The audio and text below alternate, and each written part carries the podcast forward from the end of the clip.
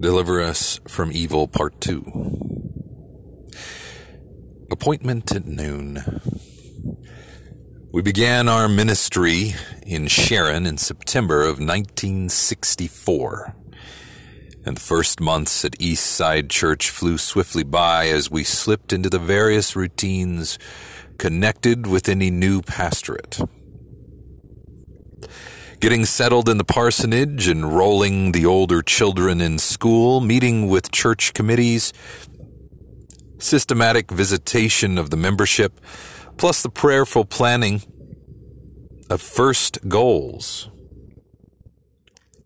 From the beginning of my ministry in Sharon, I emphasized the importance of the life of prayer. In addition, I made casual but repeated reference to the charismatic renewal in Christianity making plans, making plain my own support of this vital move. My preaching was something of a contrast to the previous ministry, but but by the end of our first year, I felt that my approach was well accepted.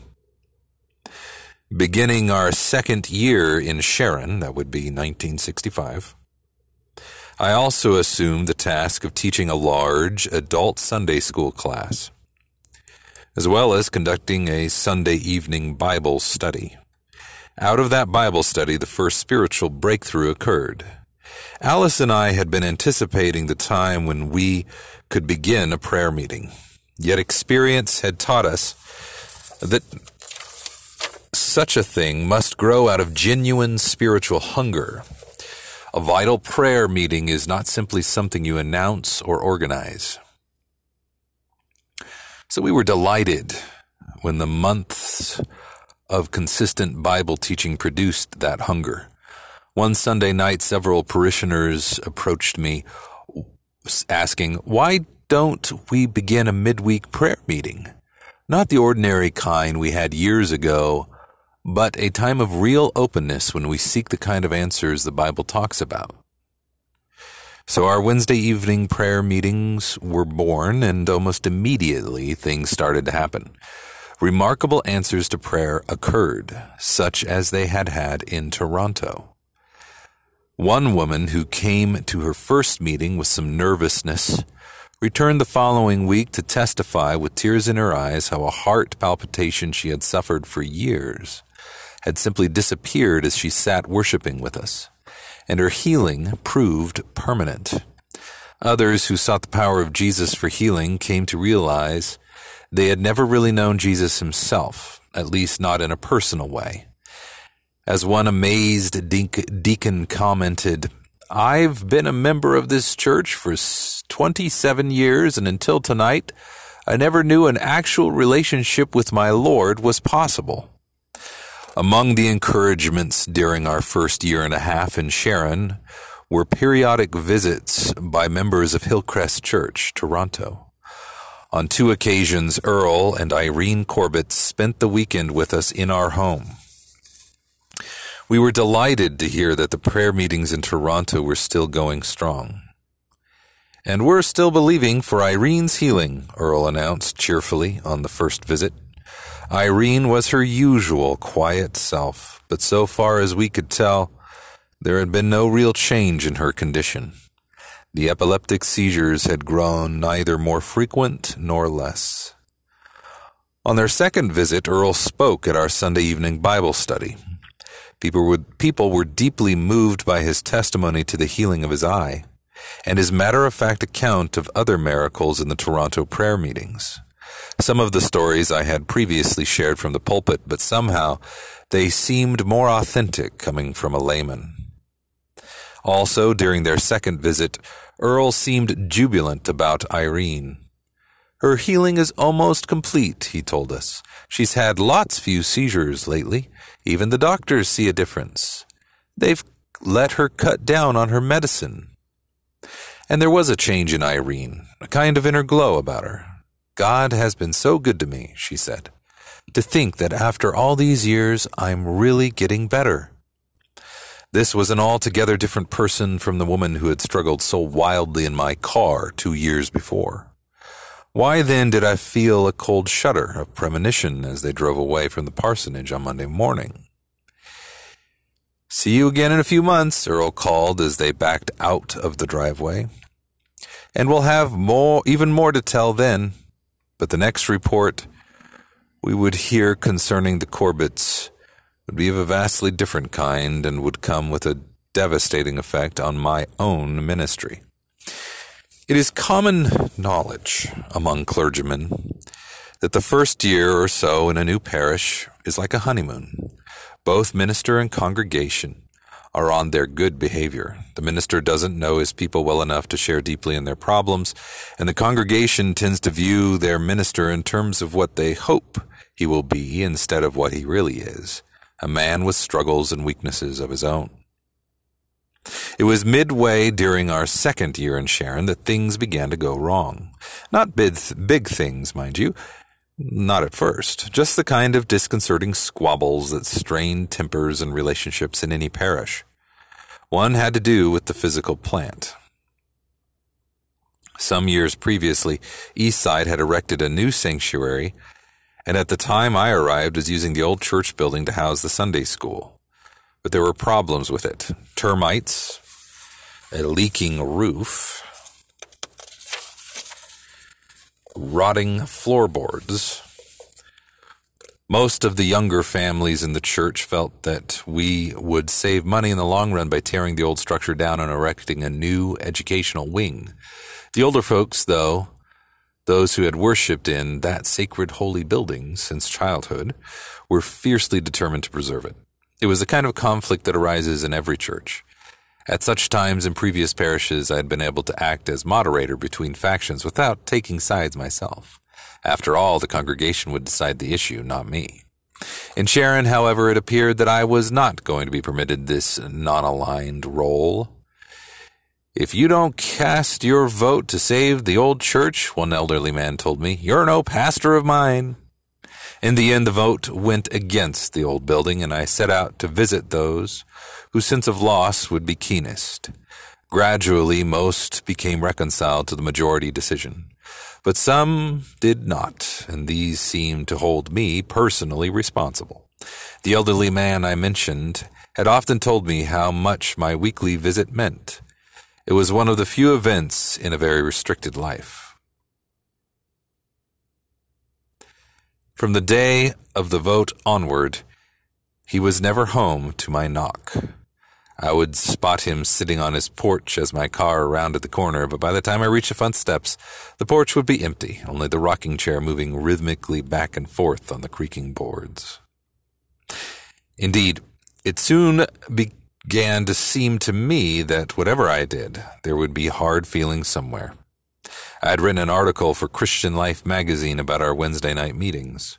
When the editor of the magazine, Bob Walker, phoned me from a nearby town on Saturday, I asked him, on impulse, to speak at our worship service the following morning. He graciously agreed, and his talk was both inspiring and, I knew from later comments, helpful. Other comments, however, were less positive. It was not Bob's sermon anyone objected to, but my having asked him without advising the proper committee and getting approval by the appropriate officers. There hadn't been time, I reminded people, if we were to catch this busy man while he was in our area. And in any case, offering one's pulpit to a guest speaker was the minister's prerogative in most churches. Still, the disgruntled comments kept reaching me. Instead of dying down as time went by, criticism grew until at last the real issue surfaced. Bob Walker, it seemed, was an evangelical. While East Side was a liberal church which did, which did not go in for emotionalism. While Bob's sermon had not been in the least emotional and was obviously, sorry, let me try that again. That Bob's sermon had not been in the least emotional was obviously not the point. Some deep seated fear or point of resistance had been touched. I tried to communicate my profound conviction that every church needs both the strength of tradition and the thrust of evangelism. But I had the feeling that a deep and widening chasm had opened at my feet. There were other disagreements, making waves for a day or a week, nothing that mutual patience and love could not weather. The first serious division occurred over the Wednesday meeting itself. For all the joy and power of these evenings, I had long been aware that only a small fraction of the congregation was taking part, and I had worried about this. Both from the pulpit and in my pastoral rounds, I had attempted to increase participation. In spite of a notable lack of success in these recruitment efforts, I was totally unprepared for the amount of resentment that I now learned the meetings had aroused. Words like exclusive and private began to trickle back to Alice. Even from one irate lady, secret sessions. I reached, sorry, I searched memory and conscience to see if there was anything in these accusations. The place and hour was posted in the church entrance and announced each Sunday in the church bulletin. Nevertheless, it was clear that a large number of people felt left out, excluded from some select in group.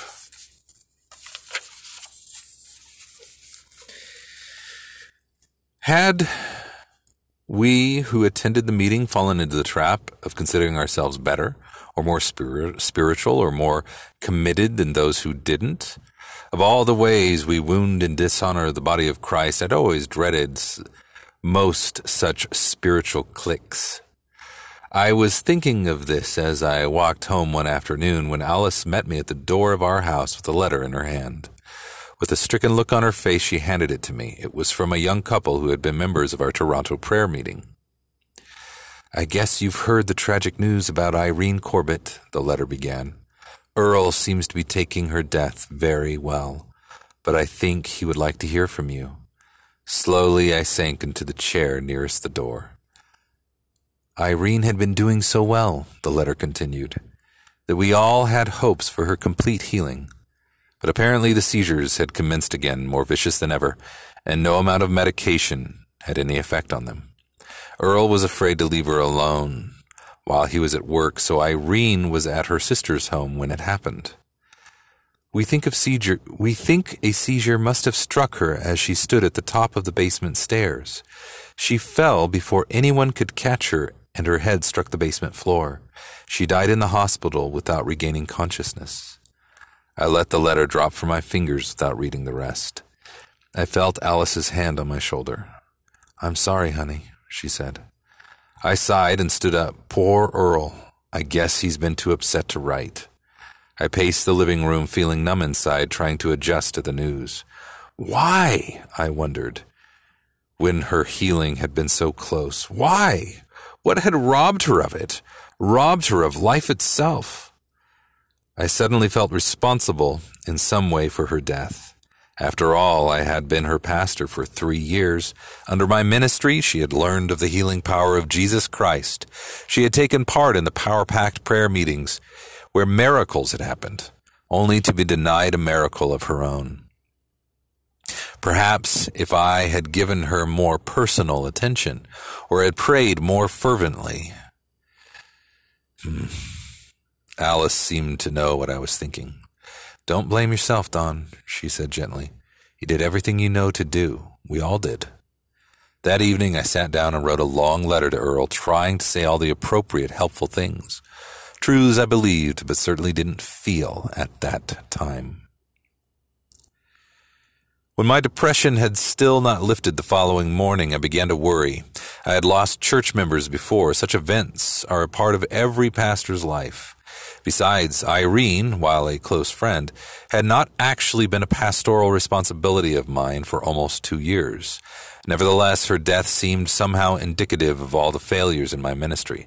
I began to appraise my work in Sharon in terms of negatives, reminding myself that in a congregation of over 600 members, only a few dozen were finding meaningful spiritual answers in their needs, to their needs that my ministry was either not reaching the majority of my parishioners or, worse, making them feel outcasts and second class church members. I knew this was an unhealthy train of thought, but I couldn't break out of it. It was as if during the night something had seemed power. It was as if during the night something I seemed powerless to control had settled upon me. As the days went by, and it failed to lift, I found my ministry changing from one of joy and effectiveness to one of dogged endurance. This was bad enough, but in addition, my low frame of mind opened the door for the reoccurrence of a more acute problem. The one I had felt stirring the night I had driven Irene Corbett home. That sense of dread, of haunting inner terror with no name. For as long as I could remember, there had been periods when this specter had risen within me.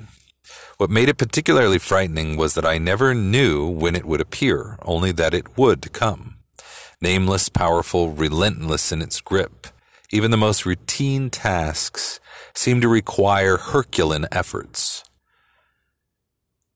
I would pray against it. I would bring my intellect to bear against it. I would seek counseling. Nothing helped. Finally, I would be reduced to a state of miserable hanging on until the thing ran its course.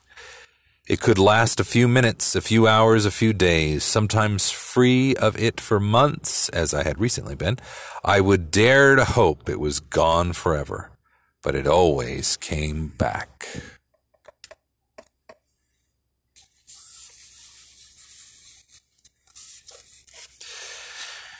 This time it reappeared one afternoon as I was on my way to make my regular pastoral calls at the hospital. Driving through the streets of Sharon, I suddenly felt a sense of terror at the thought of entering the hospital building. Ridiculous! I was in and out of there half a dozen times a week. Nevertheless, as I approached the parking lot, the fear grew so strong I had to drive around the block twice before forcing myself to turn in. I got out of the car, slammed the door so hard a woman nearby turned to stare at me, and walked toward the hospital entrance.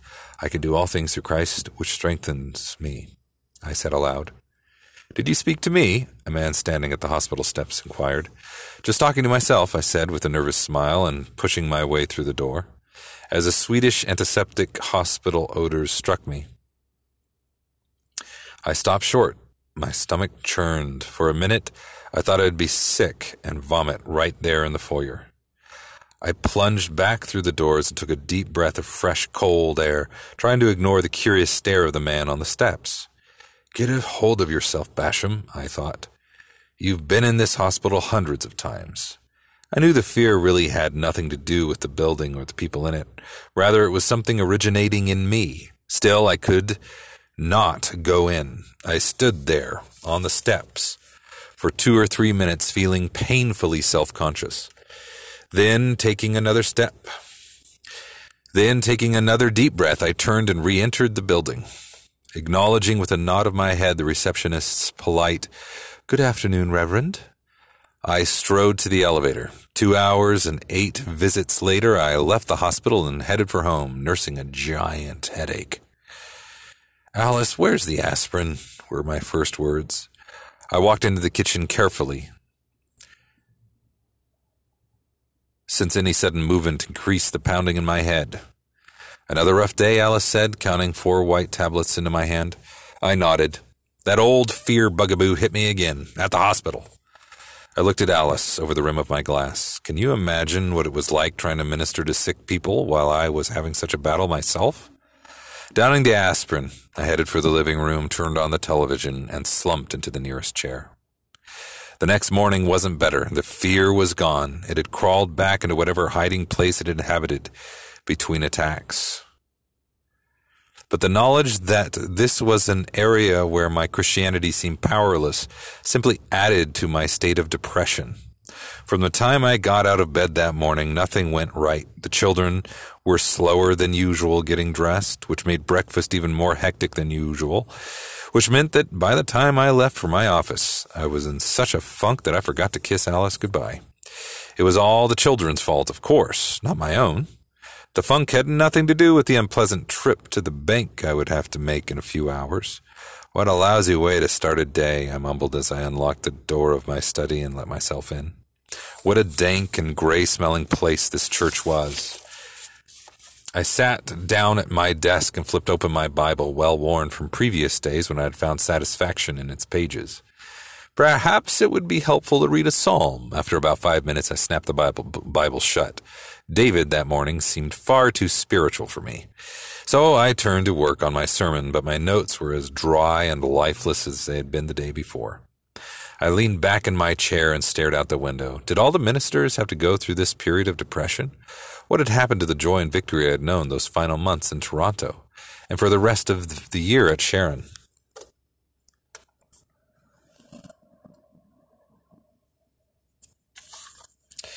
Did every pastor struggle through the rounds carrying out his high calling as a dull routine? Of course he did, at least for short times, but I kept thinking how I'd been an ordained minister for almost 15 years, yet only on rare occasions had even approached the level of effectiveness I dreamed of in seminary. So few people thought the years seemed to have, sorry, so few people through the years seemed to have been helped and none lately. How could I go on preaching victory when my own life currently showed nothing but frustration? My eyes fell upon a stack of books on my desk, all treating various aspects of the charismatic renewal. I shoved them around so that I wouldn't see the titles. They only made me feel worse. Up until a few weeks ago, I had found them exciting and helpful. In fact, I began work on a book manuscript myself. Now I felt like a hypocrite, even having them on my desk. Slouching in my chair that morning, I could not see that these very frustrations were shortly going to crowd into my into a spiritual discovery. It would be a it would be a discovery which would set me free from many of my own bondages and at the same time catapult me into a ministry far more demanding than any I had dreamed of. At the time, I could not, I, at the time, I could see none of God's hand in what was happening. I stood up. No sense feeling sorry for, yourself, for yourself, Basham, I muttered as I paced up and down in my study. But making the statement did not change the fact. I was in a mood for self pity, so I kept it rolling, looking for things to complain about.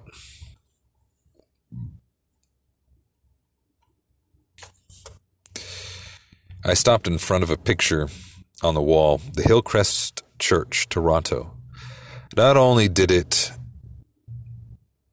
recall Irene's tragic death, but other unpleasant memories as well. I recalled how one member of that prosperous congregation, knowing full well the modest salary the church was paying me, still acted surprised, still acted surprised that I did not hire a housekeeper. It would make things so much easier for Alice.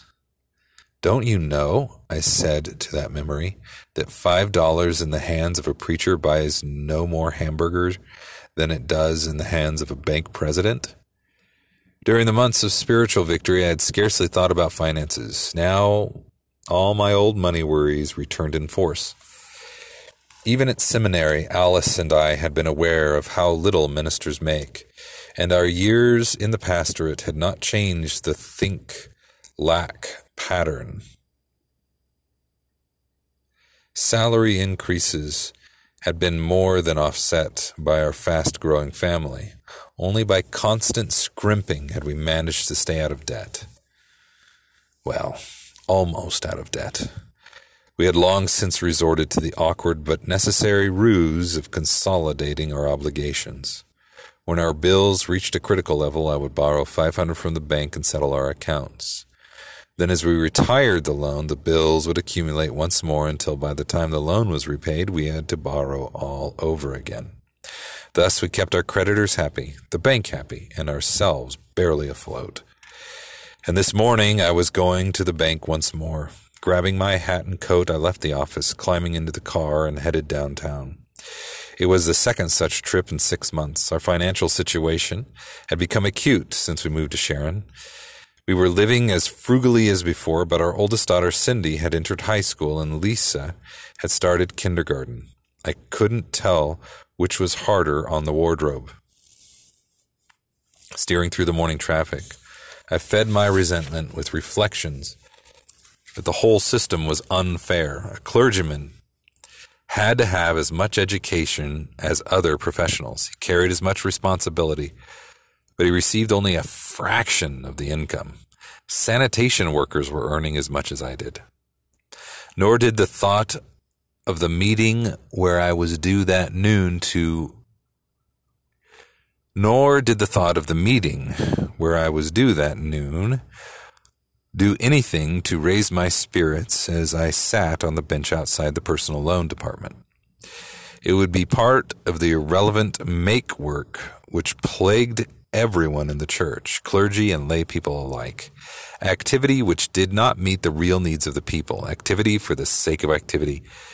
And most of the time I admitted ruefully to myself, East Side Church was no better than any other. Prayer meetings and Bible study notwithstanding, we spent much more time working at food, fun, and fellowship. How I'd come to despise that Trinity than we did working on our relationship to God and with one another. Right now, we were in the process of holding endless committee meetings to find ways to raise money to build the new wing where we could have more rooms to hold more meetings. Why did we hide behind a smokescreen of busy work like this?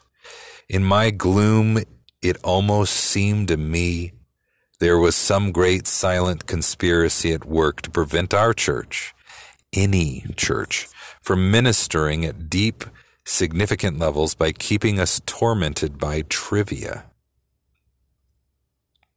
But the meeting was, but the meeting this 12 o'clock noontime was not, for once, on behalf of the East Side Building Drive. It was the monthly clergyman's luncheon. And it was at these affairs that I often felt most keenly the unreality of what I was doing. While I was still in seminary, I had, become aware of the fact that I was being groomed for a role. I was not to be myself. I was to be a minister, if you please, a reverend. At the end of seven years of training, I was no longer just a Christian named Don Basham. I was the Reverend Don Wilson Basham, B.A., B.D., a man properly equipped to play the ministerial game. But it was a game in which we were the first losers. I knew that my current depression stemmed at base from a faulty relationship with God, but it was almost impossible for me to talk about this, especially to other ministers. The rules of the game called for soft pedaling spiritual answers to personal problems. Be efficient, be friendly, and hardly ever talk about God. That was the formula. At the last at the last meeting, the loan uh, sorry, let me try that again. At last the loan officer summoned me to his desk. Many forms and questions later, I left the bank with $500 credited to my account and my eye on the clock. I was due right now at the luncheon where the ministerial game would be in full swing. Game time was 12 noon. The playing field, the dining room of a nearby restaurant. The players, 12 local clergymen. The name of the game was Ministerial Fellowship. Originally, I had hoped that these meetings Originally, I had hoped at these meetings to get to know my colleagues more personally, but it hadn't turned out that way. Even in the informal gatherings, we carefully wore our masks. I looked around the table as I walked in and sat down, thinking of the problems we all knew we had, problems we never shared, problems we never prayed about together. The minister opposite me, new in our community, had divorced his wife during his former pastorate. His present church had hired him only under pressure from their conference hierarchy. That's their denomination hierarchy. After several months, he had still struggled to find a way to minister to a hostile congregation. Next to him, a quiet, gray-haired minister whose wife lay ill in the hospital with terminal cancer listened to his account of a Sunday school awards program without comment. Beyond both of them sat a stocky, balding pastor with a clerical collar, a booming voice, and two delinquent teenage daughters. Beside me, the cheerful extrovert, who pastored a small church and taught high school English in a nearby town, kept his jovial smile in place. The smile, which never quite covered the pain in his eyes, had been there since the day his wife had been admitted, admitted to a mental institution. Everyone in the room, I noted, nursed some private misery. I knew that these men were struggling as sincerely as I was with their problems, but that each of us seemed shackled by defeat. And all the while, our professionalism conspired to keep us from sharing our deepest concerns. Well, today I was desperate enough that I resolved to step out from behind the mask. I was going to take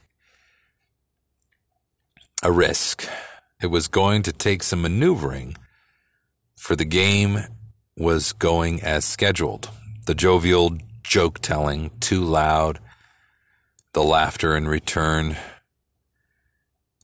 the careful adherence to small talk, dad jokes. Nevertheless, I was determined to make the effort. Over dessert, I began. You know, fellas, I need your help. I intended to talk about the fears. Somehow I found myself saying, I've been in a real slump lately. My ministry seems like a waste of time. I feel as if, well, as if I've been deserted by God. Any of you ever feel like that? The room grew suddenly very quiet. I waited for the first words of understanding. The man across from me glanced at the minister sitting next to him, then down at his coffee cup. I tried again. Lately, I have the feeling that I am just performing, going through the motions without coming to grips with anything real. It's as if I am playing some big, meaningless game. Know what I mean? I glanced around the room again. I was blushing. I had not thought this would be so hard. Not one eye met mine. The dishes on the table seemed to have some huge fascination. Miserably, I tried one more time. This time I told them about the recurring fear and the experience at the hospital. I just don't seem to be able to do anything about this fear, I finished. I wish you men would comment. I know it's not on your agenda today, but I really need. I was interrupted. The extrovert near me suddenly reached over and slapped me on the back. Basham, you're taking yourself too seriously. What you need is a day off. Get out of town for a few hours. You'll snap out of it. He turned to the others. Say, come to think of it, that's a great idea. Why don't we plan an all day retreat? Just the 12 of us. Then, as if frightened by his own impulsiveness, he added, uh, Of course, I am too busy to do it any time soon. He pulled out his little black date book. How about right after Easter? I watched as all the men pulled out their little black books. All agreed that their schedules were too crowded now, but maybe after Easter it would work out. The trouble was their schedules were crowded. I knew their dilemma, for it was mine as well. Constant demands on our time, the pressure to fulfill an endless number of organizational duties as if they were profoundly important, the need to appear happy, wise, and successful even if we weren't, the feeling of guilt when we took time off for ourselves and families. The fear that if we let our own weaknesses show, we would somehow be betraying our calling. I listened to the men resume their earnest small talk, carefully steering around my plea for help. I knew many of them understood what I meant and sympathized with my struggle, but the rules of the game just didn't allow us to acknowledge these things. Like me, they were caught in the system. Finally, I could stand it no longer. With a murmured apology about pressing pastoral duties, I hurried from the room. It was a moment before I realized that someone had followed me. A gaunt, balding man in his fifties. I knew Chester Bates as the pastor of a small evangelical church in Sharon, noted for its biblical fundamentalism and acrobatic, top of the lungs preaching. But his voice was gentle as he spoke to me on the sidewalk outside of the restaurant. Don, I didn't want you to get away without sharing something which might help you. I listened, grateful for even one man who would discard the mask.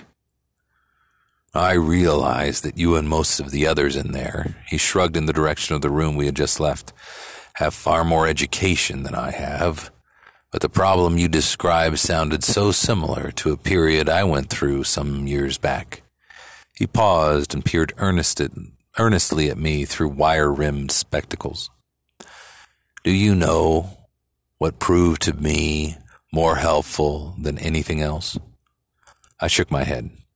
It was the realization that I had a personal enemy who was out to undermine my ministry. I stared at him blankly. But Chester, I don't know anyone here in Sharon who would personally come after. Chester Bates shook his head. That's not what I mean. I mean a spiritual adversary, an enemy in high places. The Bible calls him Satan. Once I understood who was opposing my ministry, it was an effort to keep my face straight. Surely the man didn't literally mean Lucifer. But as he continued talking, it was apparent that he did.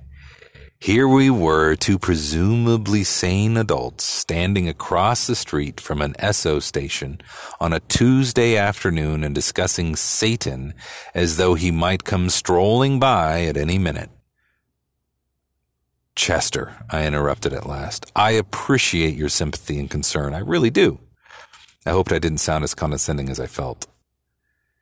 It means a great deal to me. I pumped his hand a little too energetically and sprinted for my car. That's the trouble with biblical literalists, I fumed as I roared away. A pat answer for everything. So we're saved the discomfort of thinking. The man belonged in the Middle Ages. Satan indeed. What a very convenient excuse when our own lack of faith or laziness or bad planning spoils everything. The devil! It's his fault! My fundamentalist friend had meant well. But all he had done was to add irritation to my depression. Back home, I swallowed some more aspirin and plunked myself down in front of the television.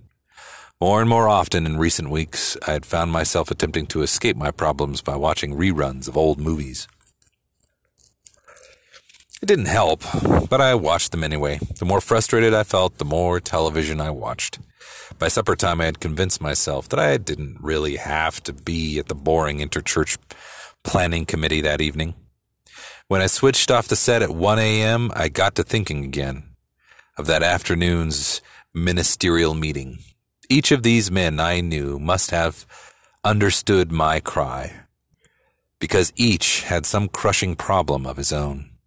Yet only one had offered any kind of advice, and it was too far out to consider seriously. Nevertheless, I sighed as I undressed in the darkness. Something seems to have a stranglehold on the church, and on me as well.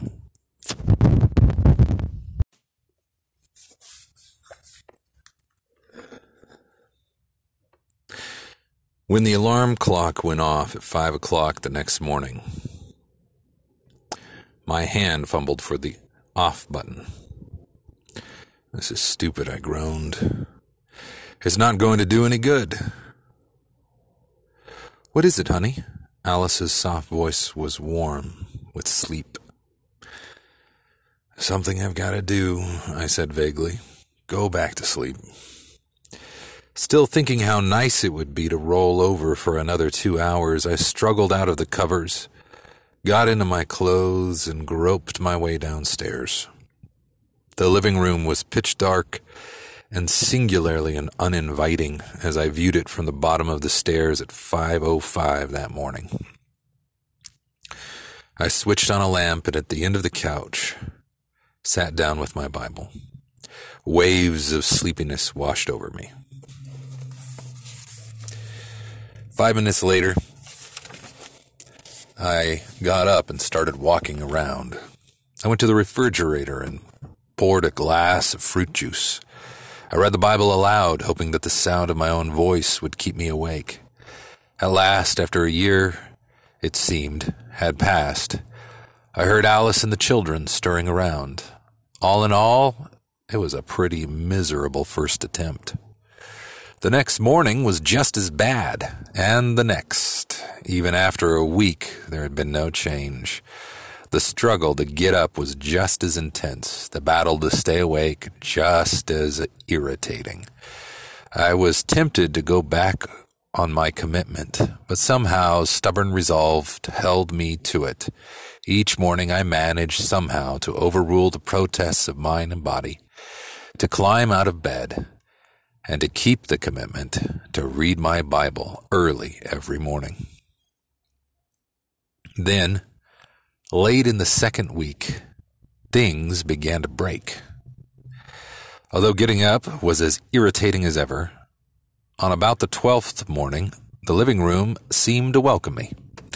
I felt an assur- I felt a quiet assurance that heaven watched and approved of my efforts to break out of my slump. Little by little, my spirit responded to the new routine, and the stillness of those early hours began to beckon me attractively.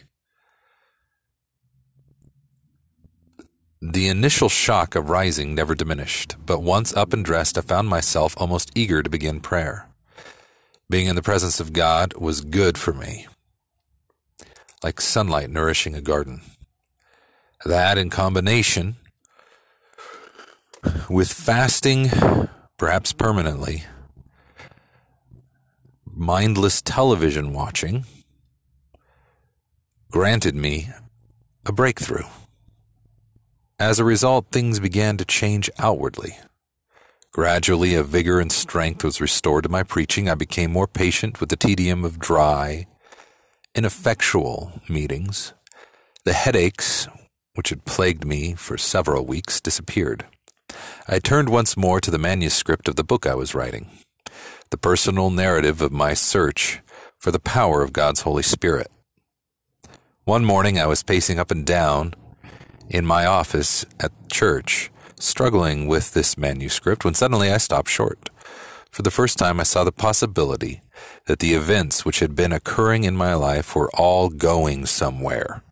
In front of me sat the pile of books about the charismatic movement.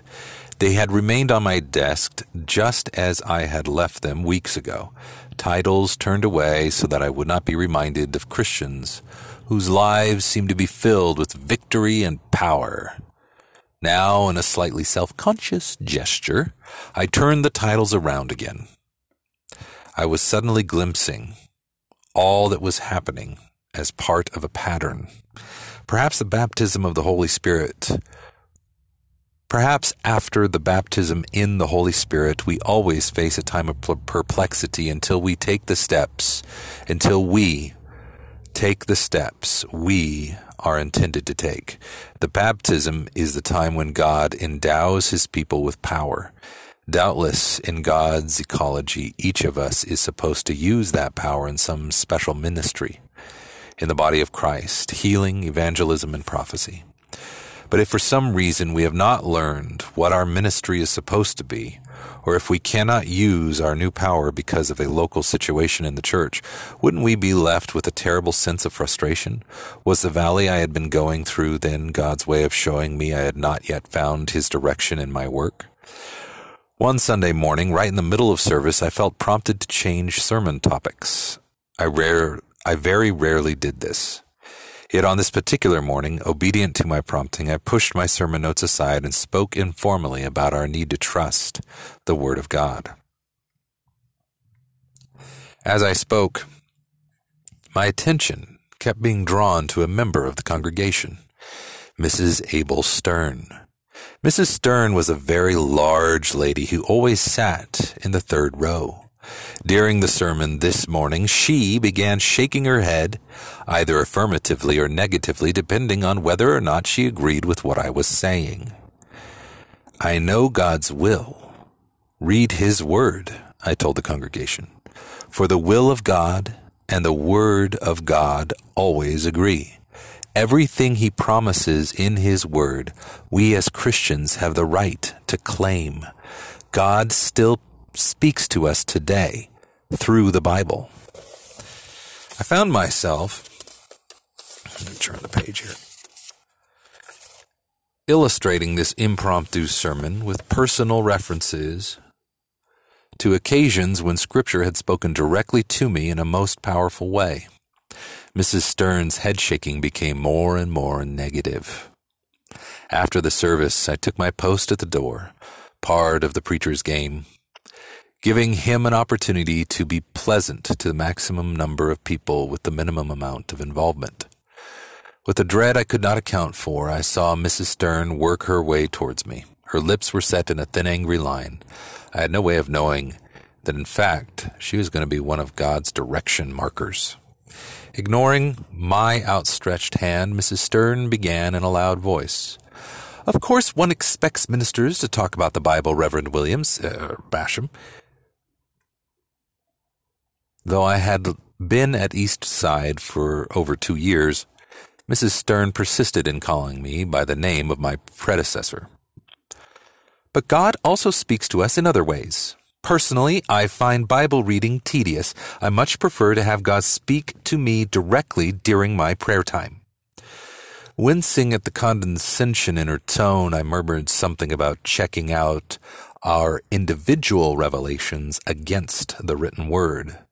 I know the voice of God when He speaks to me, Mrs. Stern announced, and ignoring my still outstretched hand, she swept past me and out the door. I greeted the rest of the line with only half my attention. Mrs. Stern's hostility confused me. She was not like this to everyone, only me. She was in fact known throughout the church for her many acts of kindness and service. Why was I the target for her anger? Was it because I had not been sufficiently impressed with her spirituality? At every church gathering, she had some new comprehension to share. To me, it often sounded offbeat and eccentric. Once, with a strange, dreamy expression on her face, she had, confide, she had confided that her relationship to God had become so intimate that it was like a physical love affair, so that any attempt of her husband to touch her physically produced feelings of revulsion. I had suggested to Mrs. Stern that such sensuous experiences did not necessarily stem from God, meaning, at the time, only that they might be coming from her own subconsciousness. But though I had made this commitment in private, sorry, but though I had made this comment in private to spare her embarrassment, and had put it as tactfully as I knew how, it was apparent she had never forgiven me.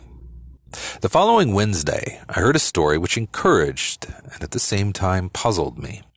In my pastoral calling, I stopped in the late afternoon at the home of a young couple who, I knew, were having financial difficulties. The wife greeted me at the door with unexpected warmth. Do come in, she said, showing me to the only soft chair in the sparsely furnished living room. I wish John were here. He works the late shift at the mill, you know, but I have something important to tell you. Your sermon Sunday saved our marriage. Really? How? Well, you see, my husband gambles, or at least he did. We've lost thousands of dollars in the last few years because of it. Whenever I'd complain about it, he would just laugh and say, I can't help it, honey. It's my gambling demon. I finally got so fed up, she went on, that I decided to divorce him. I was planning to leave Monday, but wanted to attend Eastside one more time. Sunday night, I couldn't sleep for thinking how you said we should live by the Word of God.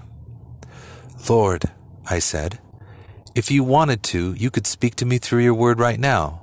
Then I got out my Bible, took a deep breath, and opened it. The woman's voice grew shaky and tears appeared in her eyes. The very first words I read were these What God hath joined together, let no man put asunder. She shook her head. I was flabbergasted. I knew it was more than coincidence. The next morning, I told John how I'd been planning to leave home because of his gambling until I read that verse. For the first time in our 10 years of marriage, John cried. Then he said, Honey, whatever it is that's been making me gamble, I want to be free of it. Then he asked Jesus to help him. Always in the past, Reverend. John has cashed his paycheck himself. The children and I never saw much of it, but last night, she blinked back tears of gratitude. Last night, he brought his check and gave it to me. On the way home, I found the palms of my hands sweating. The story of the family's reconciliation should have made me feel good, and, and it did. I was especially grateful that I had followed that impulse to change the sermon topic. But there was something else about the story, something which haunted me. I kept running it over and over in my mind. It was as if God was trying to call my attention to something which I was just not ready for. About three months after I began my morning prayer discipline, events started to, to occur which at the time I did not see as nudges from God, but rather as minor disasters. The first incidents, the first of these incidents took place at a regular meeting of our Board of Elders, a meeting which began routinely enough. Midway through it, however, Ward Weatherby, an elder who had never voiced any objection to my ministry before, made a critical remark. Don, he said with some testiness in his voice, it seems to me that if you have become so preoccupied with what you call the spiritual life of the church that you are neglecting your administrative duties. There's more to running a church than preaching and visiting the sick and conducting a few prayer meetings. I intended to answer with tact and patience. I had always prided myself on my skill in these situations. Instead, I began to defend my ministry, and with every word I seemed to put my foot in my mouth. What began as a quiet discussion developed into a loud argument. The other elders joined in, hurling angry remarks both at Ward Weatherby and at me. To my consternation, the whole meeting fell apart. Hostility and antagonism flared everywhere. At last, the chairman adjourned what had really ceased to be a meeting. I trudged out to my car and drove home angry. Not with Ward Weatherby and the others, but with myself. And Ward Weatherby's criticisms weren't really all that bad, I confessed to Alice and the children next morning at breakfast. I don't know how things got out of hand so quickly. It was as if something vicious just swept in the room and blew the meeting sky high. But it was not just the meeting. Were you able to help the Morleys? The church secretary asked me as I entered the office a few minutes later. The Morleys? I, actor, I echoed. They were one of the most active and influential families in the church. Consternation showed on the secretary's face. Didn't you see my note on your desk? I went into my office. There, right in the middle of the desk, lay the note. Harold Morley called, wants to see you, says it's urgent. I'll never know how I overlooked that, I said. Today, I'm not sure I'd make that statement. I immediately drove to the Morley home and apologized, but it was too late. They needed help yesterday, not now. A rebellious young son was threatening to leave home, and the Morleys wanted him to talk to, wanted me to talk to him. The boy agreed to wait, but when I didn't show up, he packed his things in disgust and left. The parents were bitter, and my excuse that I didn't get your message sounded lame even to me. Clobbered again, I muttered as I drove away from their house. The next afternoon, I had a telephone call from Mrs. Stern. She wanted to see me immediately. She opened the door even before I could ring the bell. I wasn't sure you would come after what happened with the Morleys, she said. Bad news moves fast. But that's not what I wanted to talk to you about, Reverend Williams. I know that. I know what I'm saying. Let me try this. Try this again. I know what I'm about to say may sound strange. She paused. I, I wouldn't like you to pray for me. It obviously cost her a great deal to make the request. Sorry, I need to restart this. I wasn't sure you would come after what happened with the Morleys, she said. Bad news moves fast. But that's not what I wanted to talk to you about, Reverend Williams. I know what I'm about to say may sound strange. She paused. I, I would like you to pray for me. It obviously cost her a great deal to make the request. Pray?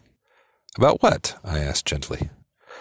Well, it may sound silly, but I've had a most awful feeling lately. A feeling that something is determined to keep me, keep me from obeying God. Something evil. And she gave a little shudder. We all have times like that, Mrs. Stern, I answered in my best pastoral tone. Man is basically selfish, and Christian life is a continual struggle to. But obviously, Mrs. Stern was in no mood for a lecture.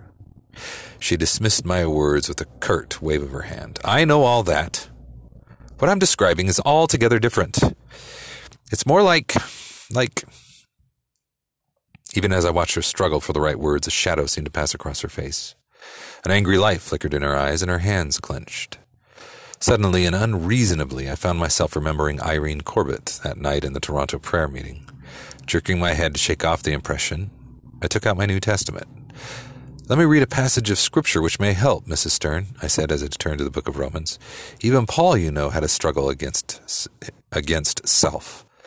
Romans 7 21 through 22. So I find it to be a law that when I go to do right, evil lies close at hand. For I delight in the law of God in my inmost self. But I see in my members another law, at war with the law of my mind, and making me captive to the law of sin, which dwells in my members. But Paul called on the Lord to help and received it, I concluded. And so can we. We can ask God to help you in this. Mrs. Stern seemed unconvinced, but she agreed to let me pray. I think, I said as I concluded the prayer, that you'll find things better tomorrow. But the next day, Mrs. Stern was not better. She telephoned me four times in as many days to report that she still felt harassed, that my prayers were doing no good. After the fourth call, I was thoroughly discouraged.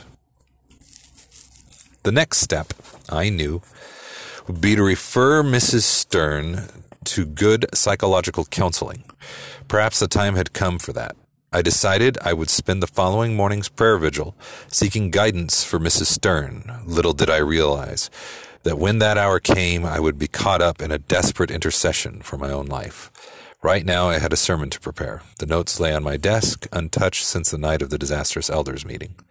The text seemed to mock me, considering the events of the last few days.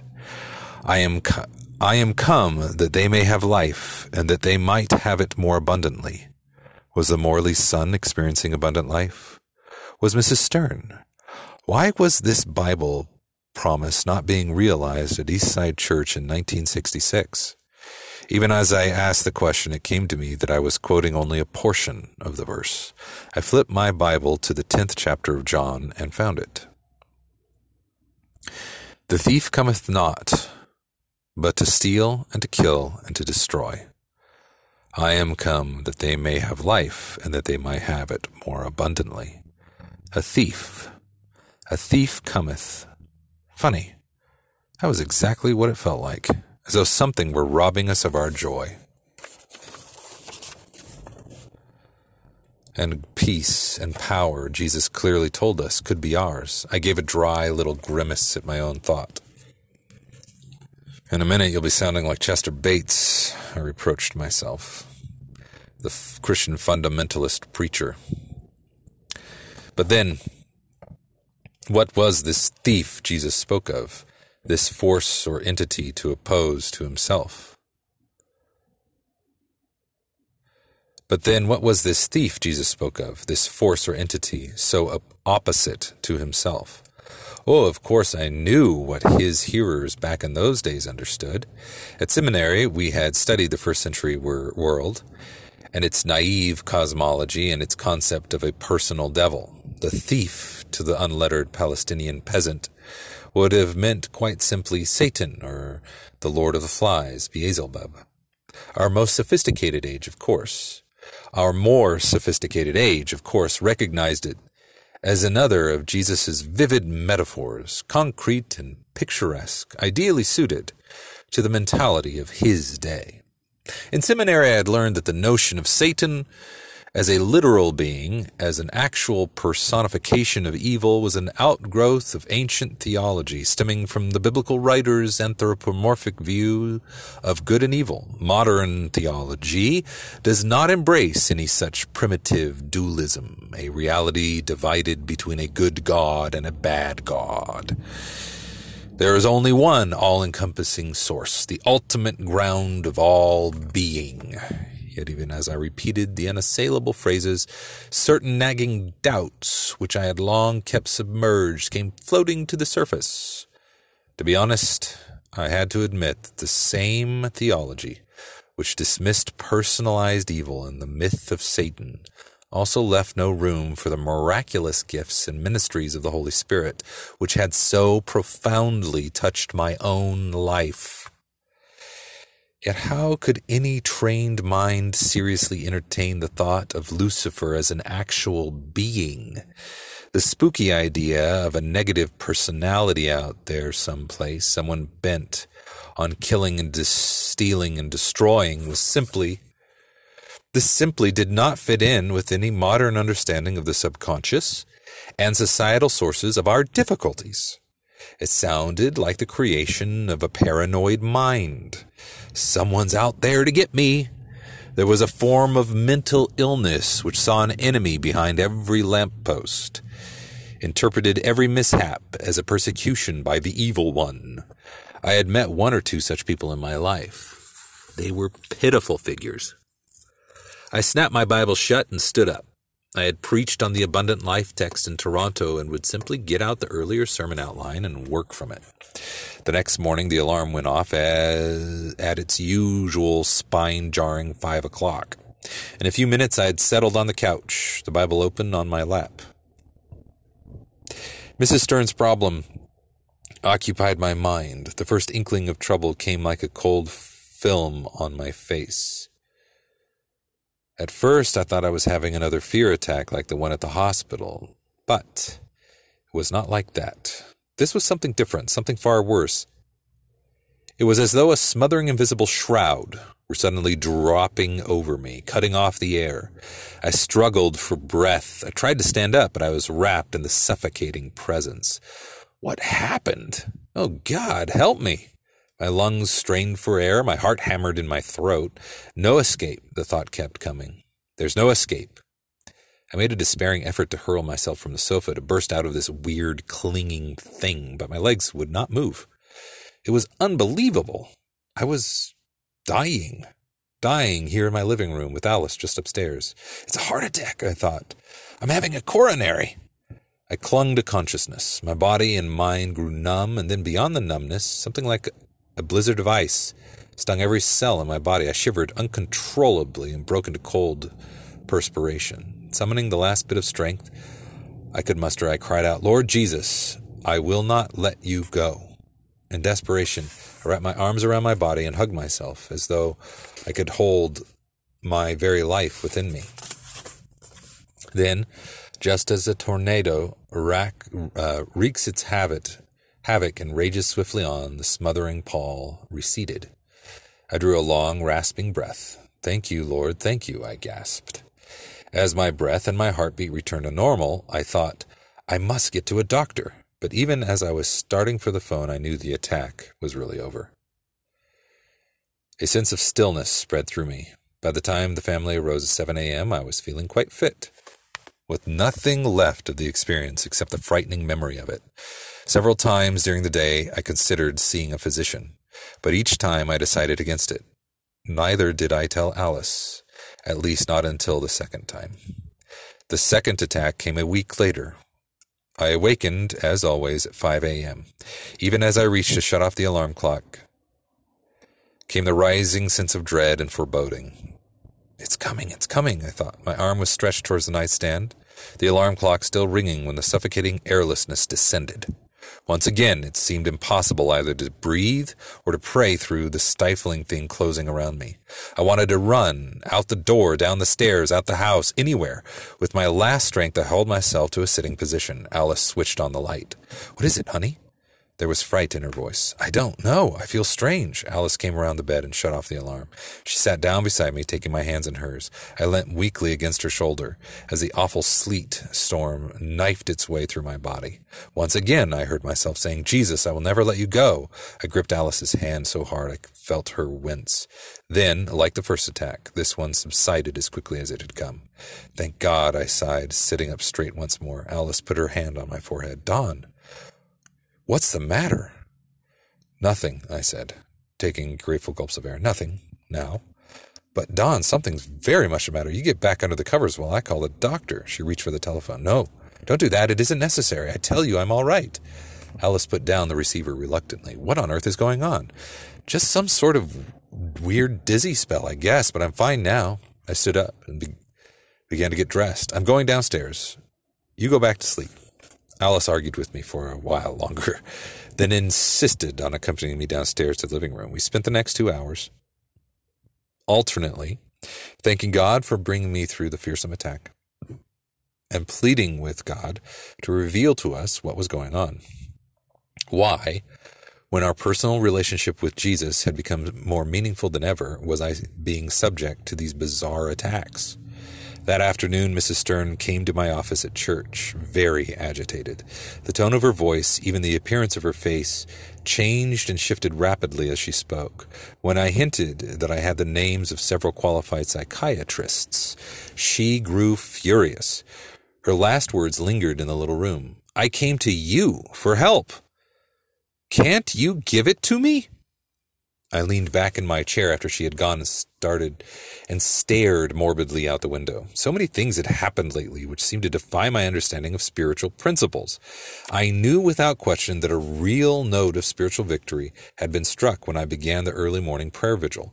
Both from inward and outward evidences, this was apparent. Yet rising up in the face of the fact was a series of disasters. Take the elders' meeting. I was still baffled over that nasty eruption nor was I the only one. In the days following that meeting, several of the men had apologized to me for things they had said. They seemed as puzzled as I about what had happened. They missed, and that missed appointment with the Morleys. I still could not understand what had blinded me to that note on my desk. The Morleys had not been back in church since the incident. I bit my lip at the next memory, these strange physical attacks during the morning prayer time. Could it be more than coincidence that they had both taken place when they did? For a fleeting moment, I recalled how Irene Corbett's seizures, at least most of them, seemed to take place during prayer meetings. And finally, my patent inability to help Mrs. Stern. Whatever was plaguing her, it seemed to laugh at my efforts to help her.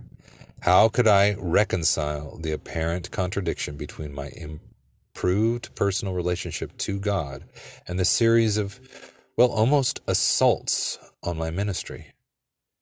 They were not assaults, of course. I mean, that would suppose someone out there doing the assaulting. It was simply an accident of timing, a series of unfortunate coincidences that happened to fall as I was making progress elsewhere in my ministry. There could hardly be any connection between, and then I recalled something. Jesus' own ministry, right at the start, when he had received his Father's approval, and the Holy Spirit had descended upon him, and he was all ready to set about God's business. What was his very first experience? An encounter with Satan, whatever we in the 20th century were to understand by this word. But whoever or whatever Satan was, it was obvious that something had made its appearance at this point which was opposed to his mission. Something which tried to get in and spoil things, to divert him and get him, that is Jesus, off track. I suspected it was his, that is Jesus's, human nature, or the collective unconsciousness of the race, or some such influence. But whatever it was, Jesus had suffered an attack on his, on his ministry just as I was doing. My heart bounded. Even here, Jesus had gone before to show the way. In this, too, Jesus would be the model on which to base our lives, though the terminology and the intellectual framework might have changed in 2,000 years, the basic truth had not. I would read the New Testament to discover how Jesus had dealt with this opposition or negative force, however differently Jesus' age and mine understood it. At 5:04 the next morning, I switched on the lamp by the living room sofa, picked up a notebook and pencil and opened my Bible, flipping through the Gospels, jotting down passages that dealt with Lucifer.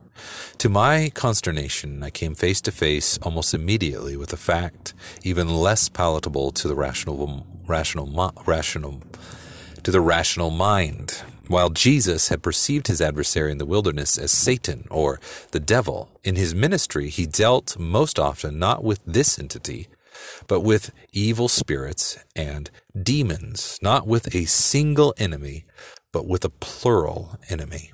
I chewed the end of my pencil over that bit of information. I had the feeling I was opening a kind of Pandora's box. Demons? Evil spirits? Ugly little things running around? The idea repelled me even more than the concept of Satan. I suppose the one thing that kept me from dropping the whole matter right then was a persistent memory of Irene Corbett. I just couldn't dismiss the idea that something evil had usurped control over her even as Alice had hinted. On that night, Irene had behaved so strangely. Something that had robbed her of her healing and led her to a very tragic death. More than anything else, I was seeking an answer to why so many prayers for her had failed. Had I suspected even for a moment the drastic effort my investigation was to have on my own life and ministry, I would have left the subject strictly alone. But I didn't know, and so I read on, filling page after page of the notebook, increasingly amazed to discover that a very high percentage of Jesus' ministry dealt with these evil spirits. Casting out demons and healing seemed to go hand in hand. That evening they brought to him many who were possessed with demons, and he cast out the spirits with a word and healed all who were sick. Matthew chapter 8, verse 16. More upsetting, he seemed to expect his disciples to carry on this dual function, and he called to him, that is Jesus, his twelve disciples and gave them authority over unclean spirits to cast them out and to heal every disease and every infirmity. Matthew 10 1. This the disciples did. Quote, the seventy returned with joy, saying, Lord, even the demons are subject to us in your name. Luke 10:17. These were, of course, I kept reminding myself, the thought forms of his day. Jesus said demons or unclean spirits when speaking to his followers because these were concepts they understood. To us, Jesus would say psychosomatic ailment or schizophrenia or psychosis or what have you.